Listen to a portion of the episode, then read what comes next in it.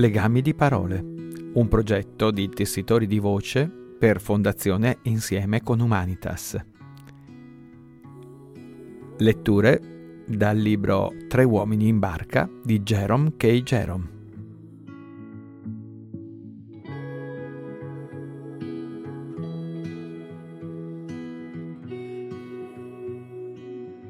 Tre uomini in barca, capitolo quarto. Affrontammo poi la questione del cibo. George disse: Cominciamo con la colazione. George è un tipo quanto mai pratico. Dunque, per la colazione ci occorrerà una padella. Harris osservò che le padelle sono indigeste, ma noi ci limitammo a esortarlo a non fare il somaro e Giorgi continuò. Avremo bisogno inoltre di una teiera, di un bricco e di un fornellino a spirito. Non a petrolio, disse Giorgi con un'occhiata significativa, ed Harris e io ci trovammo d'accordo. Ci eravamo serviti di un fornellino a petrolio una volta, ma non intendevamo ripetere mai più quell'esperienza. Era stato come vivere in un deposito di petrolio per tutta la settimana il petrolio colava. Non ho mai visto nient'altro colare come il petrolio.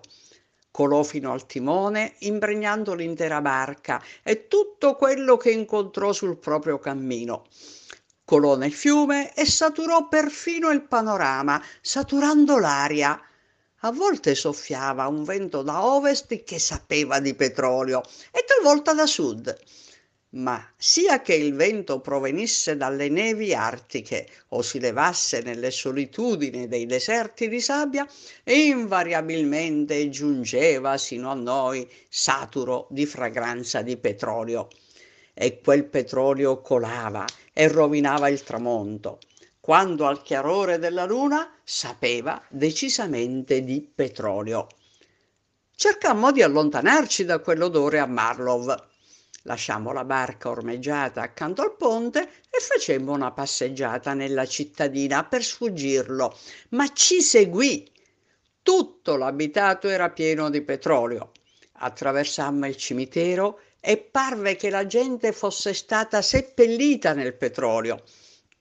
La via principale puzzava di petrolio e ci domandammo come facessero i cittadini ad abitare lì. Camminammo per chilometri e chilometri nella direzione di Birmingham, ma fu inutile. Anche le campagne sembravano immerse nel petrolio. Al termine di quel viaggio ci riunimmo a mezzanotte in un campo solitario, sotto una quercia colpita da un fulmine, e pronunciammo un giuramento spaventoso per un'intera settimana avevamo impreca- imprecato normalmente, come si usa nella classe borghese, contro il petrolio, ma questa fu una faccenda in grande stile. Lo spaventoso giuramento di non servirci mai più del petrolio su una barca, salvo casi di malattia. Per conseguenza, preparandoci alla nuova escursione, ci limitammo a un fornellino a spirito, anch'esso presenta i suoi inconvenienti. Finisci col mangiare pasticci di carne che sanno di alcol denaturato e torte con lo stesso sapore.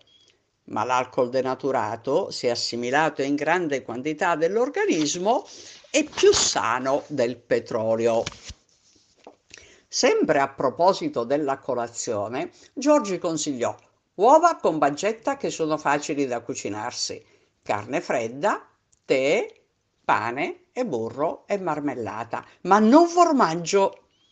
Il formaggio, come il petrolio, è invadente, vuole l'intera barca per sé, pervade il cestino delle provviste e dà sapore di formaggio a tutte le altre cibarie che vi si trovano non è più possibile capire se si sta mangiando torta di mele, salsicce tedesche o fragole con panna. Ogni cosa sa di formaggio e ovunque aleggia l'odore di formaggio. Ricordo che un amico mio aveva acquistato un paio di forme di formaggio a Liverpool Erano splendide forme di formaggio ben stagionate e mature ed emanavano un odore della potenza di 200 cavalli, la cui portata garantita era di almeno 5 chilometri. Un odore capace di stroncare un uomo alla distanza di 200 metri. Mi trovavo allora a Liverpool e il mio amico mi disse che, se non mi dispiaceva, mi avrebbe dato le forme di formaggio da portare a Londra, in quanto non gli sarebbe stato possibile partire prima di un giorno o due e temeva che il formaggio non potesse durare così a lungo. Oh, ma con piacere, mio caro, risposi, con molto piacere. E le forme di formaggio e le portai via su una carrozza. Era una carrozza sgangherata, trainata da una creatura sonnambolica, sfiatata, con le ginocchia che si toccavano, alla quale il suo proprietario, in un momento di entusiasmo nel corso della conversazione, attribuì il nome di cavallo. Misi i formaggi sul mandice e partimmo a un passo strascicato che avrebbe fatto onore al più rapido degli schiacciasassi mai costruito, finché voltammo in un angolo. Là il vento portò una zaffata dell'odore dei formaggi in pieno sul nostro destriero. Questo lo riscosse facendo sì che con un nitrito di terrore si lanciasse alla velocità di 5 km all'ora ma il vento continuò a soffiare nella sua direzione e prima che fossimo arrivati in fondo alla strada il cavallo stava procedendo a una velocità di quasi 6 km e mezzo orari, seminando bellamente gli storpi e le signore anziane e robuste. Occorsero due facchini, oltre al cocchiere, per immobilizzarlo alla stazione e credo che anche in tre non ci sarebbero riusciti se uno degli uomini non avesse avuto la presenza di spirito di applicare un fazzoletto sulla froge dell'animale e di bruciare un po' di carta da pacchi producendo un bel po' di fumo. Feci il biglietto e marciai orgoglioso lungo il marciapiede con le due forme di formaggio mentre la gente indietreggiava rispettosamente a entrambi i lati. Il treno era gremito e dovette entrare in uno scompartimento dove si trovavano già sette altre persone. Un signore anziano e bisbetico protestò, ma io entrai ugualmente e dopo aver posto i formaggi sulla reticella sedetti comprimendomi tra due viaggiatori.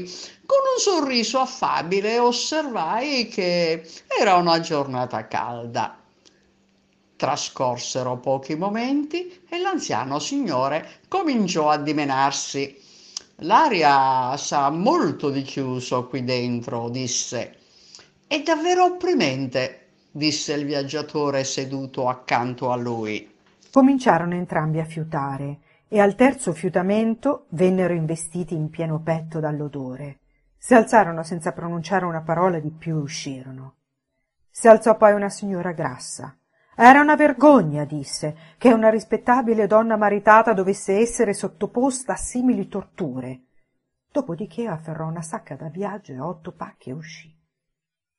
Gli altri quattro passeggeri rimasero seduti per qualche tempo finché un tipo dall'aria solenne al posto d'angolo, un tipo che a giudicare dal modo di vestire e dall'aspetto in genere sembrava appartenere alla classe degli impresari di funfe funebri, disse di percepire un odore simile a quello di un bambino morto. Gli altri tre passeggeri cercarono di uscire dalla porta contemporaneamente e si fecero male.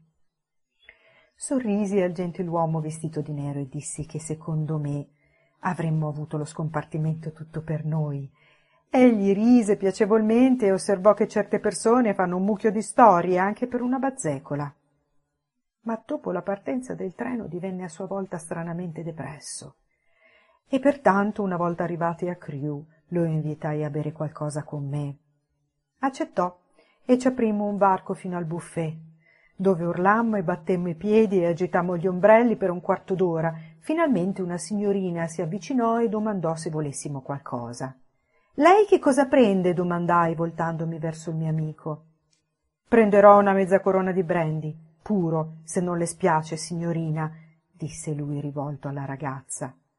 Dopo aver bevuto, se ne andò in silenzio e salì su un'altra carrozza, la qual cosa mi parve meschina. Da Crewe in poi ebbi lo scompartimento tutto per me, sebbene il treno fosse gremito. Quando ci fermavamo nelle varie stazioni, la gente, vedendo i posti liberi, si precipitava per occuparli. Siamo fortunati, Maria, vieni, questo è libero. Oh, benissimo, entriamo qui, Tom, urlavano i viaggiatori e correvano lungo il treno, reggendo a fatica le loro pesanti valigie e si azzuffavano davanti allo sportello per salire prima. Poi qualcuno di loro spalancava lo sportello, saliva sui predelli e barcollava all'indietro, mancando tra le braccia dell'uomo che lo seguiva.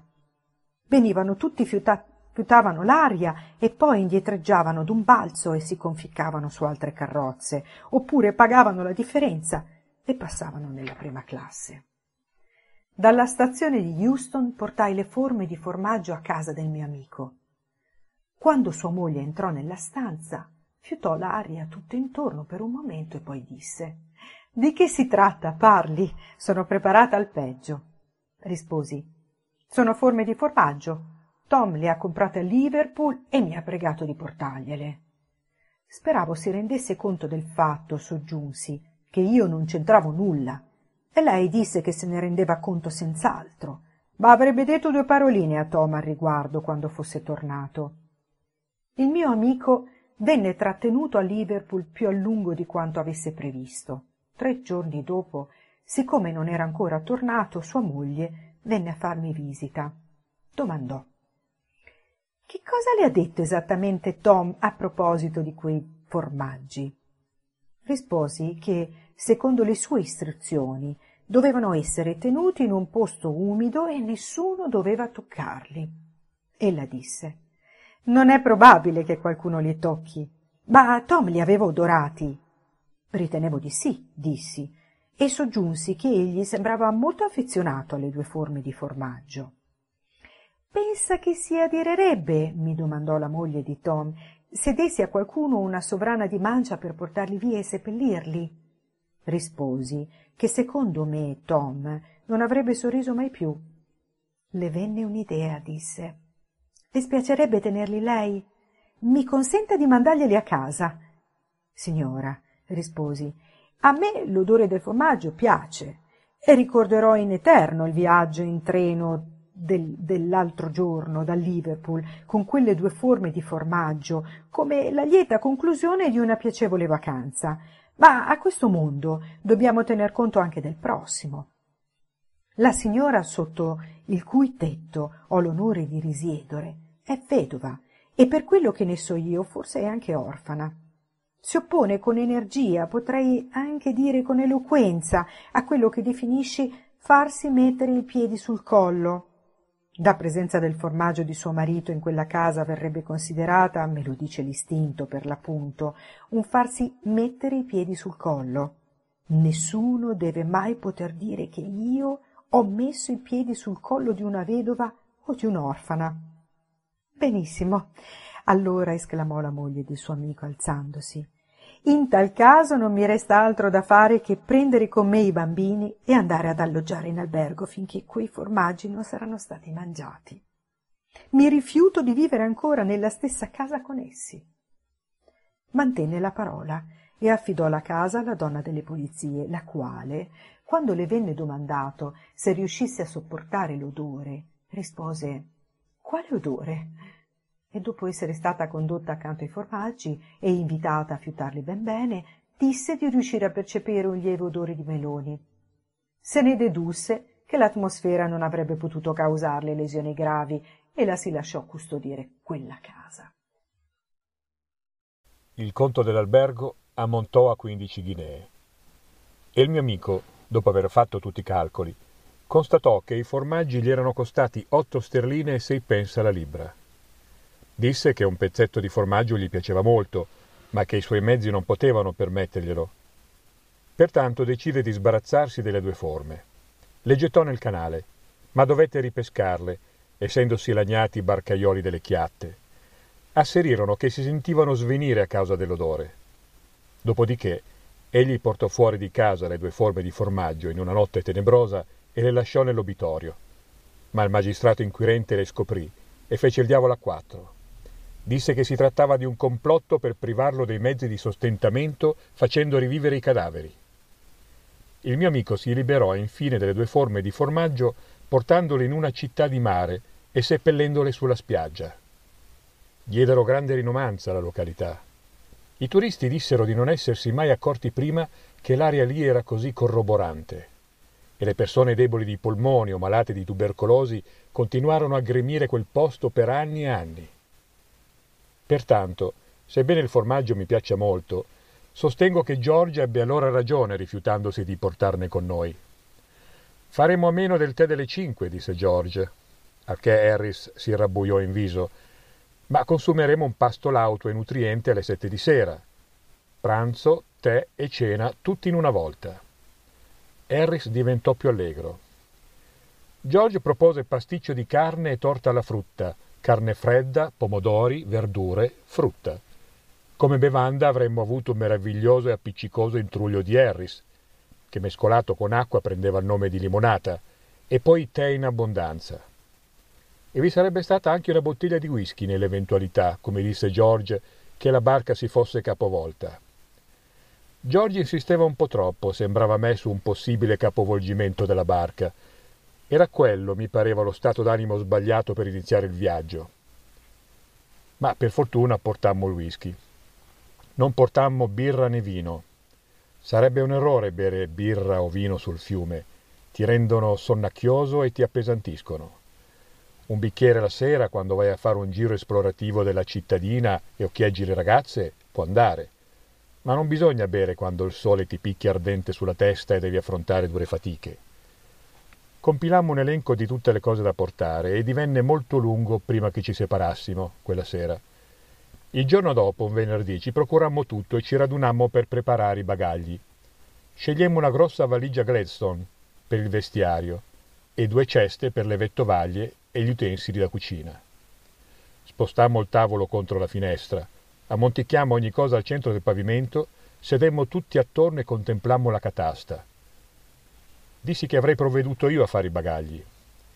Mi vanto alquanto della mia abilità nel riporre la roba.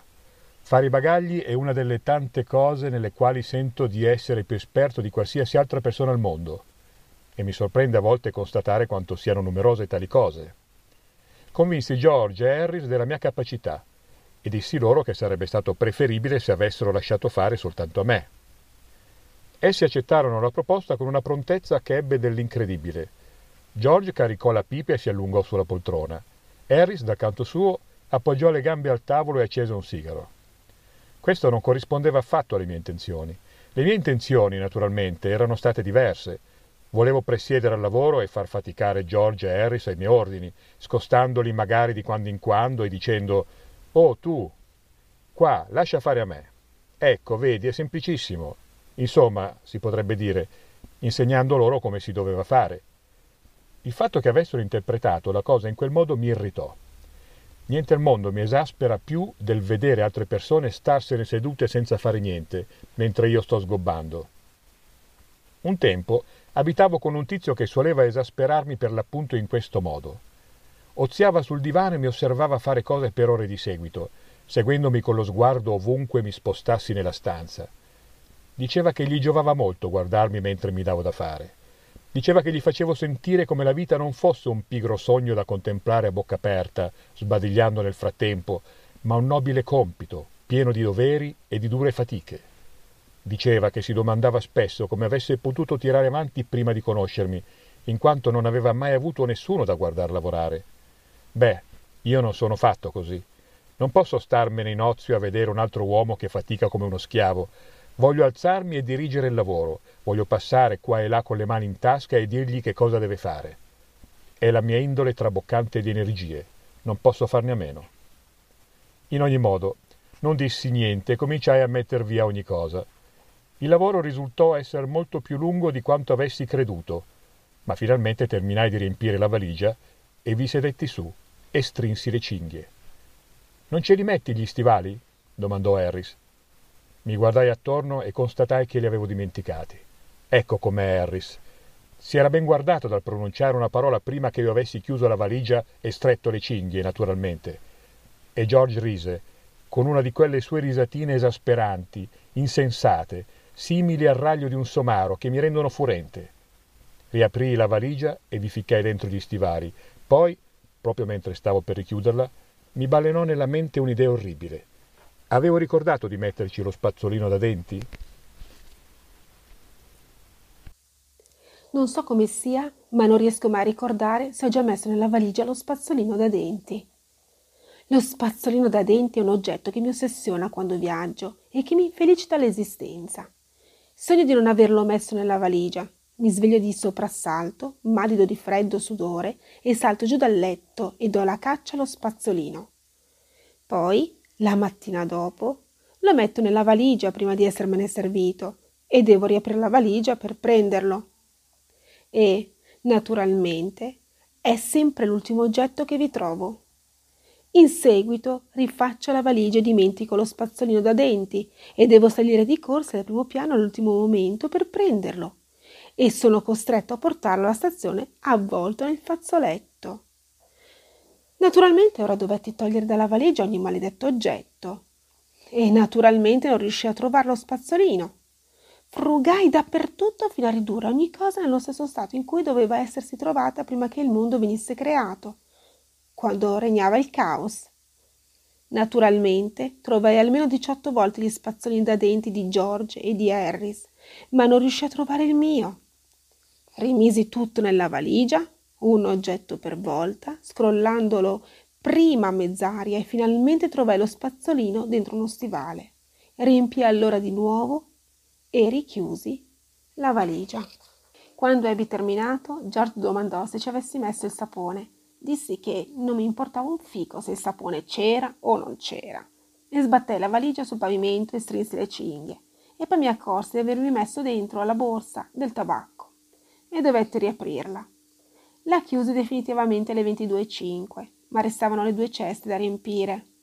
Harris disse che mancavano appena 12 ore alla partenza e soggiunse di ritenere che sarebbe stato meglio se lui e George avessero fatto il resto. Mi dichiarai d'accordo. Sedetti e loro due si diedero da fare.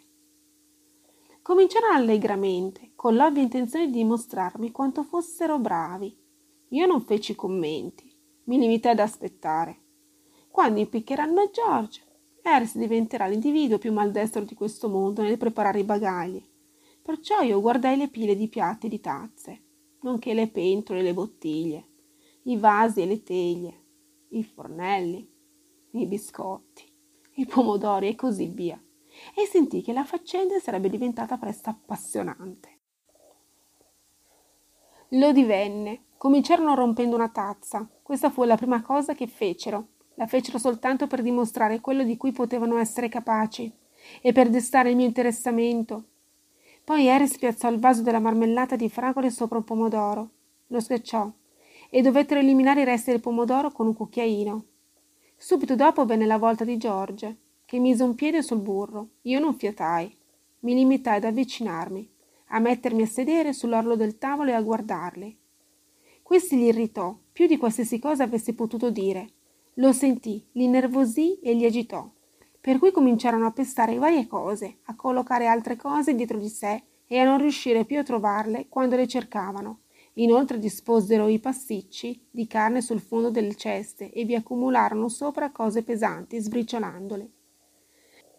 Rovesciarono sale su tutto e quanto al burro, poi in vita mia non avevo mai veduto due uomini combinarne più di loro con la quantità di burro che si può acquistare con uno scellino due pence. Dopo che Giorgio era riuscito a toglierselo dalla pantofola, cercarono di metterlo nel bricco. Non volle entrarci e quel che vi entrò non volle più uscirne. Infine riuscirono a tirarlo fuori, raschiandolo, e lo misero su una sedia. E poi Eris si mise a sedere sul burro, che gli si appiccicò in fondo dei pantaloni. Invano lo cercarono dappertutto nella stanza. Giurerei di averlo messo su quella sedia, disse Giorgio fissandosi la sedia vuota. Tu hai veduto lo stesso mettercelo meno di un minuto fa, disse Harris. Ricominciarono allora a fare il giro della stanza, cercando il burro, e poi tornarono a incontrarsi nel centro e si fissarono negli occhi. È la cosa più straordinaria che mi sia mai capitata, disse George. Che mistero, disse Harris. Subito dopo George girò dietro a Harris e vide il burro. Indignato esclamò: Perdiana, ecco dov'era.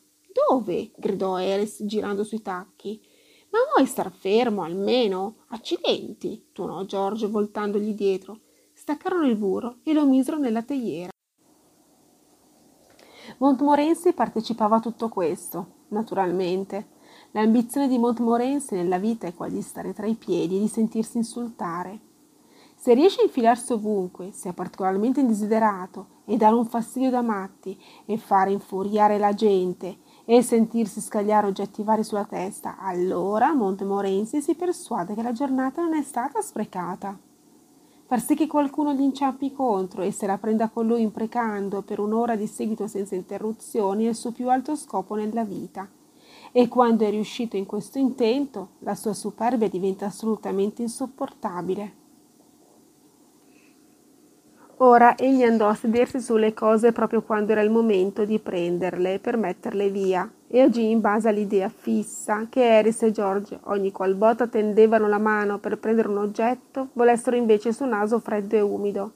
Ficcò una zampa nella marmellata e mordicchiò i cucchiaini e finse che i limoni fossero topi, per cui balzò nella cesta e ne uccise tre prima che Eris riuscisse a scacciarlo con una padellata. Eris disse che lo incoraggiavo non lo incoraggiava affatto. A un cane come quello non occorre alcun incoraggiamento. È il peccato originale, naturale, innato in lui, a indurlo a fare cose simili. Le ceste furono pronte a mezzanotte e cinquanta minuti. Harris sedette su quella più grande e disse di sperare che non avremmo trovato niente di rotto. George disse che se qualche oggetto doveva rompersi si sarebbe rotto e questa riflessione parve consolarlo. Disse inoltre che aveva sonno, avevamo sonno tutti e tre. Eris doveva dormire con noi quella notte e salimmo di sopra. Tirammo a sorte per stabilire con chi avrebbe dormito e risultò che doveva dormire con me. Mi domandò: Preferisci dormire dalla parte della parete o da quell'altra, Jay? Rispose Eris che generalmente preferivo dormire nella parte sotto le coperte. Eris dichiarò che la battuta era vecchia George chiese A che ora devo svegliarvi, ragazzi? Alle sette, rispose Harris. Ma io? No, meglio alle sei, dissi, perché volevo scrivere alcune lettere. Harris e io discutemmo per qualche momento al riguardo e infine addivenimmo a un compromesso, accordandoci per le sei e mezzo. Svegliaci alle sei e mezzo, George, dicemmo. George non rispose e, avvicinatici, constatammo che dormiva già da qualche tempo. Così disponemmo la tinozza per il bagno in modo che vi finisse dentro alzandosi la mattina dopo e andammo a nostra volta a dormire.